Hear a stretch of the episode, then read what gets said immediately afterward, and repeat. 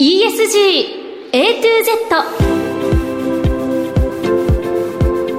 この番組は東京証券取引所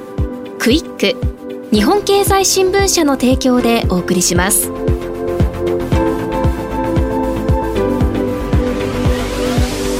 皆さんこんにちは。経済キャスターの滝口ゆりなです。8月15日月曜日のお昼皆さんいかがお過ごしでしょうか？先週先々週とお休みをいただいておりましたが今週からまた皆さんにお役立ていただける ESG 情報をしっかりとお伝えしていければと思います。さてこの番組は ESG A to Z というタイトル通り近年世界規模で関心が高まっている ESG を A から Z までつまり入門編から応用編まで全てお伝えする番組です。ESG とは E Environment 環境 S ソーシャル社会そして G ガバナンス企業統治。この3つの頭文字を取った略語で企業が持続的な成長を目指すために必要とされている課題です。本日のメニュー紹介です。最初のコーナーは ESG 投資のツボ。毎週週替わりで ESG 投資に関する情報をさまざまな角度からお届けします。今日は大和証券チーフ ESG ストラテジスト山田幸乃さんです。そしてもう一つのコーナーはピックアップ ESG ここでは ESG に積極的な企業の取り組みをご紹介いたします。今日は平和不動産代表執行役社長土本清之さんです。さあそれでは皆さん12時30分までの短いお時間ではございますが最後までお付き合いください。人生100年時代と言われる中資産形成に関する議論や SDGs、ESG 投資の意識の高まりなど金融リテラシーへの社会的な関心がかつてないほど高まっています。東京証券取引所大阪取引所では金融経済教育の新ブランド JPX マネブラボを新設。幅広い世代に総合的な金融経済教育を展開しています。詳細は JPX マネブラボで検索。銘柄選別ってどうやったらいい？来週の相場のポイントは？株式投資に役立つ情報ツールならクイックマネーワールド。マーケットのプロが予想したデータで銘柄探しもできる。プロがチェックする情報も見られる。オンラインセミナーも毎月開催中。マネーはで検索して会員登録しよう。ESG 投資のツボ。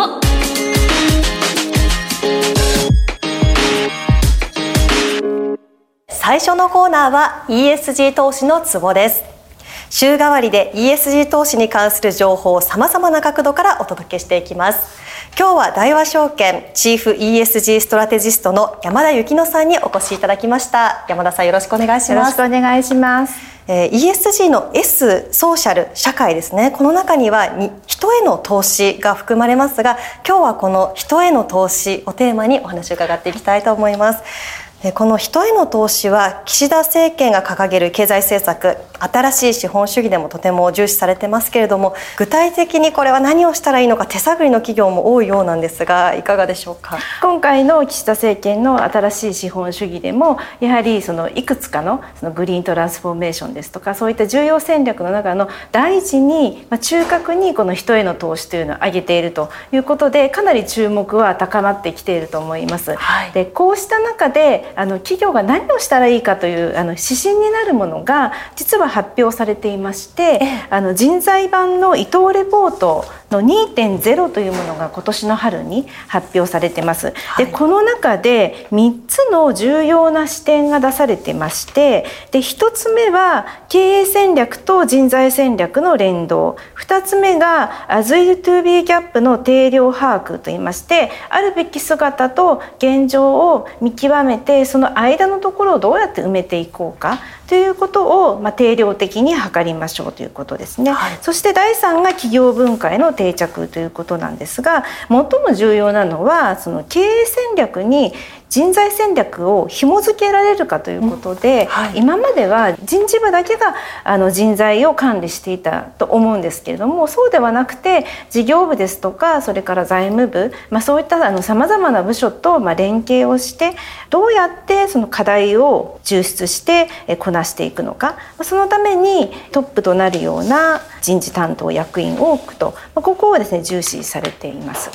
そしてですね政府の骨太の方針ではこの人への投資というのはどのような道筋が示されているんでしょうか？はいそうですねあの骨太の方針でも、えっと、6つの項目で人への投資を挙げておりますがえその中で、えっと、人への投資で特にあの企業に関わるところは4つあります。で1つ目が賃上げ。2つ目がスキルアップを通じた労働移動の円滑化といいましてでこの中には3年間で4000億円規模の施策のパッケージが入っております。で100万人程度が恩恵を受けると考えられております、企業に対してもその人的投資を早期に少なくとも倍増させてでさらにその上を目指していくとかなりなり大きな目標を掲げています。またですね同じように重要なのがデジタル人材の育成。それから専門能力の蓄積ということで現在の100万人から2026年度までには合計330万人を確保といったような形になってます。でこの他にもですね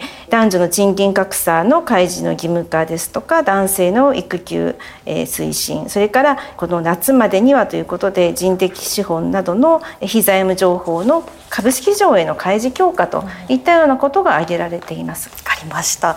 えそして、まあ、人への投資に実際に、まあ、積極的に取り組んでいる企業というのはどこなのかというの皆さん気になられるポイントかなと思うんですがいかがでしょうか？人への投資ですか？人材を非常に重要視している企業はかなり多くあると思うんですがこれを投資家に見える形であの明らかにしている企業というのがまだそれほど多くないのではないかと思います。その中であの人材版イトレポートの2.0で、まあ、実例集というのが出てるんですが、はいまあ、ここで取り上げられたような企業の中からいくつかご紹介しますと、はい、あの例えばその一番重要である企業戦略と人材戦略の紐付けここをうまく開示してますよというのがエバラ製作所ですとかキリンホールディングスですね。エバラ製作所はあの海外展開をするために海外人材をどうやって活用しようかということを出しています。キリンホールディングスさんは中核人材を新しい事業にどうやって中途で採用していくのか、まあ、こういったことを戦略として出しています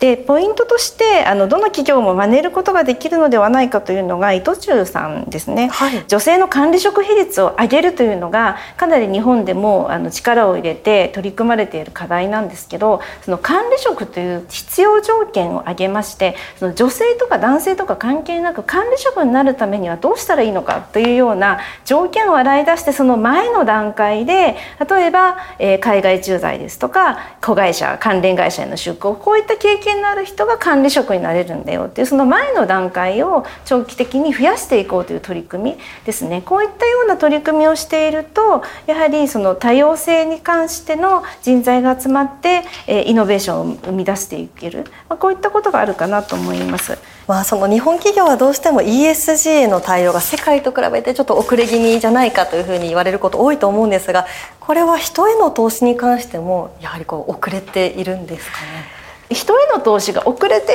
とまでは言わないと思うんですが、はい、あのと言いますのは日本ではその OJT という形で職場でかなりその新入社員などを育てていくというような文化があります。はい、でただこれをですねその OJT 以外の人への投資で見ますと例えば、えーと、2005年から12年の間で米国では GDP 比2.1%の人的投資というものがあったのですが日本は0.1%であったと。でその前の95年から2004年は0.4%であの下がってしまっているのではないかということで、かなりここをですね政府は問題視してましてその OJT 以外のところで投資を進めたいと。でなぜならばこのコロナの環境で世界的にもデジタルに動いているのに日本のデジタル人材が十分ではないんではないかということと、まあ、それからですねあの社内で教育していれば間に合った時代ではなくてその時代に合ったスキルを早く獲得していかないと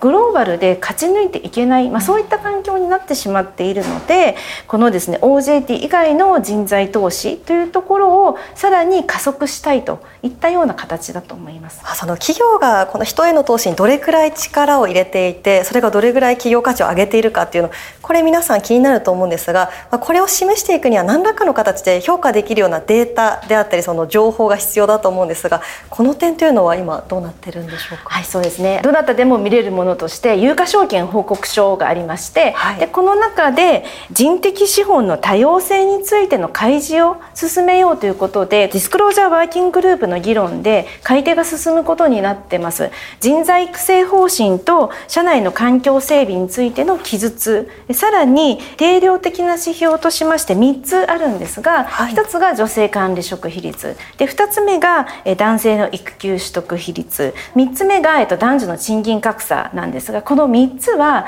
法定開示ということでどの企業も開示するということになってきますのであの横比較で比べてどの企業が力を入れているのかということが分かるようになってくると思います。なるほど。そしてその山田さんが効果的だというふうに考えていらっしゃる人への投資がどんなものかっていうのも興味があるんですがいかがでしょうあのやはり気になるのは人への投資がいかにその企業の競争力を強めたり財務的効果があるかというのが投資家としては注目されるかなとは思うんですけれども、えー、これ学術的に世界的にも人材投資をの一つとして研修をしている企業はやはり財務効果がいいというようないくつかの研究が出ています。はい、でまたですね2番目に挙げられるのがその女性の管理職比率なんですがこれは日本の研究なんですけれども女性管理職比率が15%以上の企業は財務効果が非常に高いというのがありましてそういうことではやはり5%とか10%で諦めてしまわずに15%以上を目指しましょうと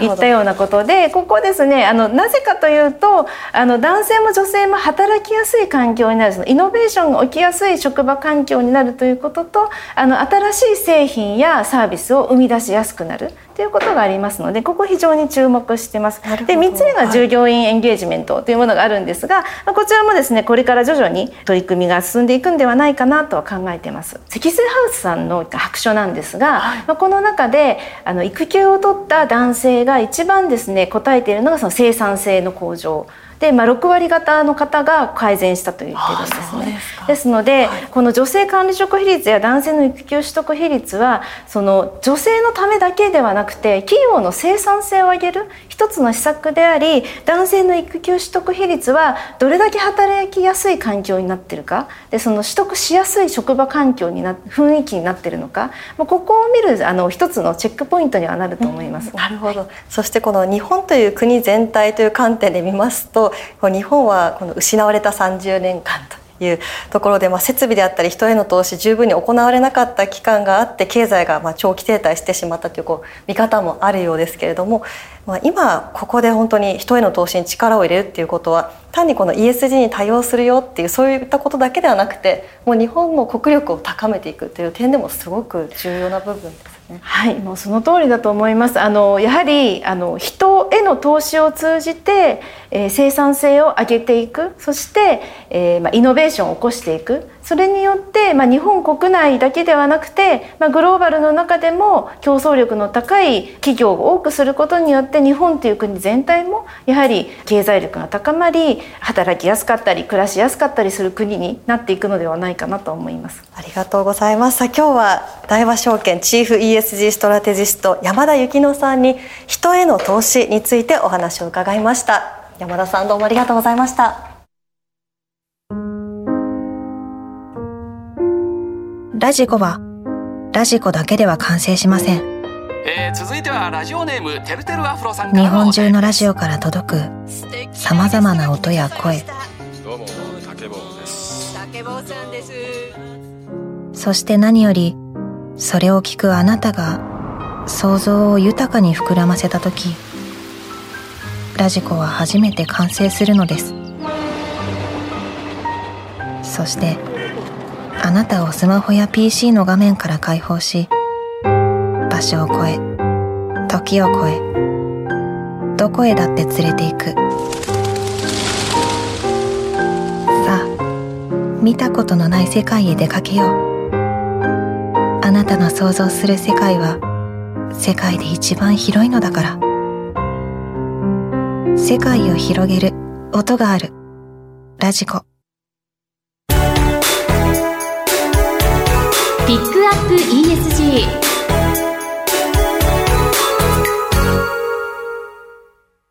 ESG に積極的な企業の取り組みを詳しく伺っていきます。今日は平和不動産代表執行役社長土本清之さんにお越しいただきました。土本さんよろしくお願いします。よろしくお願いいたします。えさて平和不動産さんはその証券取引所の大家さんとして知られていらっしゃるということでまちづくりに貢献する会社としてテナントや取引先地域社会とともにサステナブルな社会を目指していらっしゃると伺っておりますでですね、私たちが今収録しているこちら、カブトワンの建物ですけれども、こちらも御社が大家さんいらっしゃるということですよね。国際金融都市東京構想の一翼を担ってらっしゃるとともに災害が起きた際の帰宅困難者対応施設や環境負荷を低減する仕組みなどもこのビルに備わっているということなんですが今回ですねいつもその下の階で収録してるんですが今日は15階でとても見晴らしがいいもう東京を一望できるようなね素敵な景色の中で収録させていただいてますがまずはこのカブトワンのビルについてのお話伺いたいんですがご紹介いただけますか？はい、えー、今触れていただいたようにまさにその兜町の新しいランドマークビルっていうふうになっていると思いますが、はい、まあ、そのランドマークビルであるここ兜ワンはですねハードの面でいうと最新の免震構造を用いるとともに太陽光発電設備はもちろんのこと地域の防災力向上のために72時間稼働できる非常用発電機、あるいは雨水雨水を日常的に利用する設備そして防災備蓄倉庫帰宅困難者の一時対応施設などこういった整備をしています。それとともにハードだけではなくてですねソフトの面としてはテナントの皆様来館者の皆様に万が一のことがあった時に平和不動産の社員誰しもが救命活動に当たることができるように弊社の社員全員全社員が人工呼吸や AED が使えるよう救命技能認定証を取得しております。そうなんですね。はい、あの私も持っております。本当ですね。そちらに素晴らしいですね。安心感が本当に。そうですね。やはりこの町の町づくりとして安心安全の向上ということも非常に重要な要素だという認識で取り組んでいるところです。なるほど。ではですね続きましてこの平和不動産さんの ESG の取り組みを具体的に一つ一つ伺っていきたいと思うんですが、まずいい環境ですね。こちらの E に関する基本的な方針であったり考え方についてお聞かせいただけますか？はい。私どもでは環境問題への取り組みっていうのはもう経営の基本的な課題だっていうふうに認識しておりまして、はい、私を委員長とするサステナビリティ委員会これを設置してですねこの委員会の下で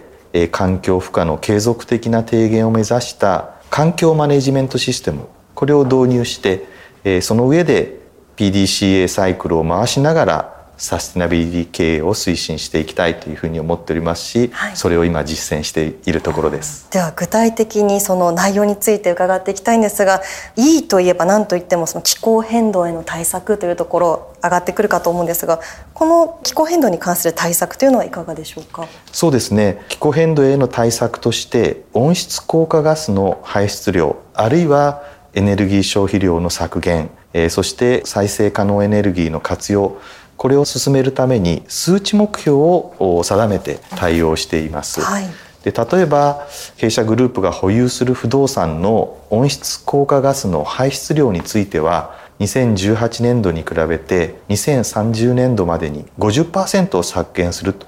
いうこととしております、はい、そして新規開発物件については専門の機関の環境認証取得率100%これを目指してやっております、はい、より具体的な例で言いますと兜町茅場町にある、えー、ビルを含めて東京横浜エリアに保有する17の物件の使用電力を再生可能エネルギーに切り替えることで年間約500トンに相当する二酸化炭素を削減することになっております。またビルの電気を再生可能エネルギーに変えることこれについてはまあ、テナント様に割高な料金をおかけするっていう負担はありますけれども、まあ、常日頃からテナント様とのリレーションコミュニケーションを心がけておりますのでテナント様にはご理解いただくことができるというふうに思っております。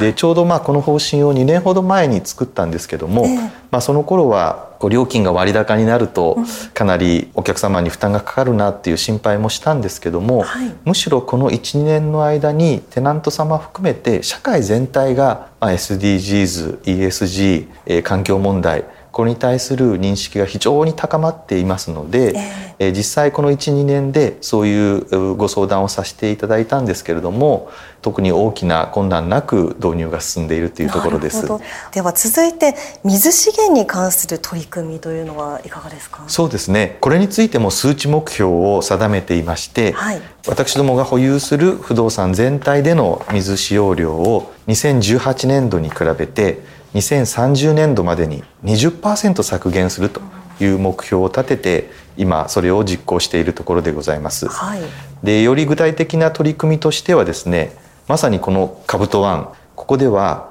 雨水雨水を貯めるための設備を施設を整備しておりまして、はい、日常的に実は雨水を利用していただいているんです。そうなんですね。はい、でまた、はい、あのビルによってはですね雨水のほか井戸水を活用しているというようなビルもあります。うん、でそういったところも含めて各ビルでのですね、えー、節水機器への切り替えも順次進めて、えー、先ほど言ったあ数値目標を達成したいと。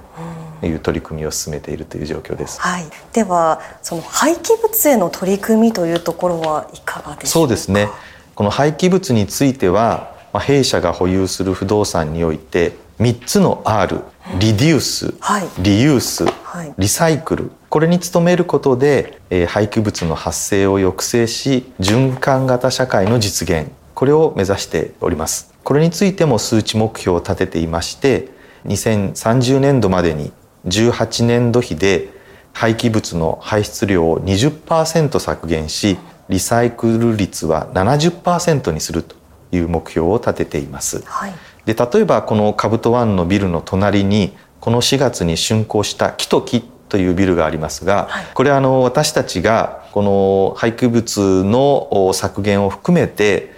サステナブルな社会を実現するためにある意味先導的に作ったビルです、はい、敷地三十数坪の非常に小ぶりなビルですけれども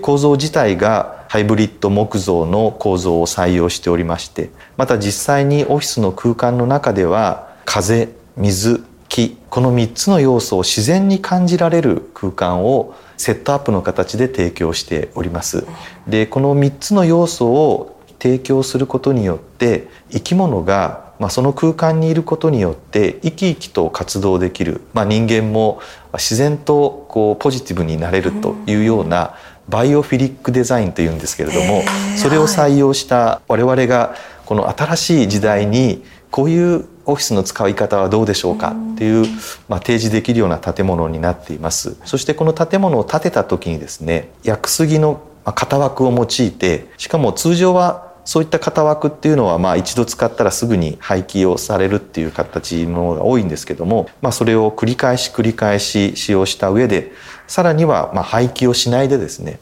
アートワークとかサインに使っているというような再利用もしています。はい、それからそれに加えてですね、はい、日本証券取引所グループが長年保全活動を実施している上場の森これ秋田県にありますけども、はい、実はこれは2000年の初めの頃から取引所の方で取り組まれている活動ですけども森を解消する時にはその当時の上場会社の数だけまず木を植えて。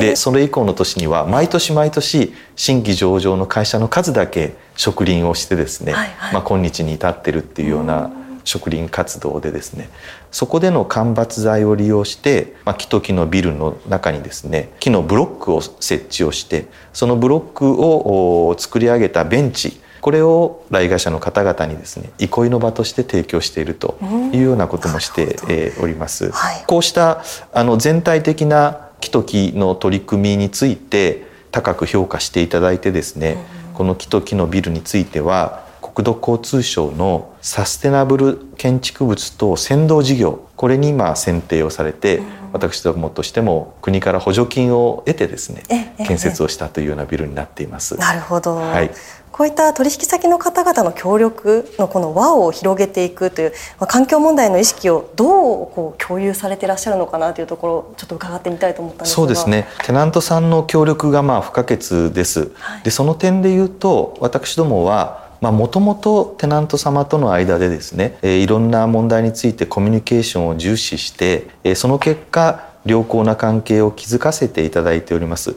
こうした互いの長い間の信頼関係のもとでこの環境の問題についても私どもが持っている問題意識そしてそれへの対応としてのですね資材などのサステナブル調達ポリシーこういったものを非常に困難なくご理解いただけるようなそんな関係が構築できているということがですね、まあ、この町をサステナブルな町にしていくっていう上で非常に役立っているのかなというふうに思ってなるほど。その不動産業として環境問題に取り組むということは、はい。はいその環境問題のこう共感の輪を広げていくようなハブのような存在になってらっしゃるというそういったイメージですか？そうですね。もうまさにあのそのこと自体が私どものこのまちづくりの大きな視点の一つになってまして、はい、それは私たちの直接のテナント様だけではなくて、この町にいらっしゃる方々全てを含めてですねこの兜町っていうのが、はい一つの ESG を体現できる街になっていくといいなというふうに思っています。なるほど、ありがとうございます。さあここまで平和不動産の ESG の取り組みのうち E 環境についてお話を伺いました。次回は S 社会と G ガバナンスについてまた日本橋兜町茅場町再開発の今後について詳しく伺っていきます。それでは土本さんどうもありがとうございました。来週もよろしくお願いいたします。ありがとうございました。日経電子版はビジネスで使うだからこそ、興味があるニュースだけに閉じたくない。世界や社会を広く見渡したい。検索で見つからない情報に出会いたい。そして、効率的に読みたい。日経電子版はビジネスパーソンが選ぶ成長につながるニュースメディアナンバーワン。ただいま、初回無料体験実施中。日経電子版をオフィスで使う。日経電子版4オフィス。仕事のための情報だから、チームや組織での法人契約がおすすめです。日本経済新聞の確かな情報を PC やスマホで場所を選ばず自由に使える。日経電子版4オフィスで検索。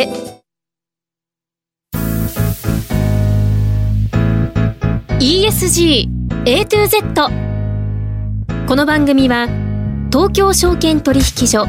クイック日本経済新聞社の提供でお送りしました。投資に関する最終決定はご自身の判断でなさいますようお願いします。